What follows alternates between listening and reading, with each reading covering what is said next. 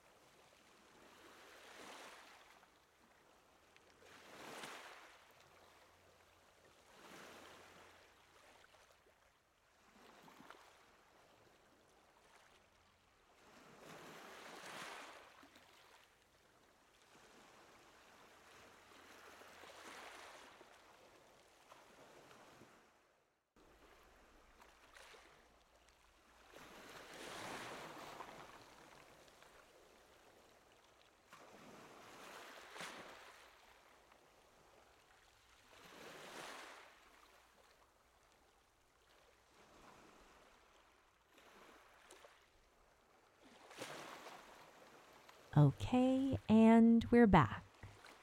How did that feel?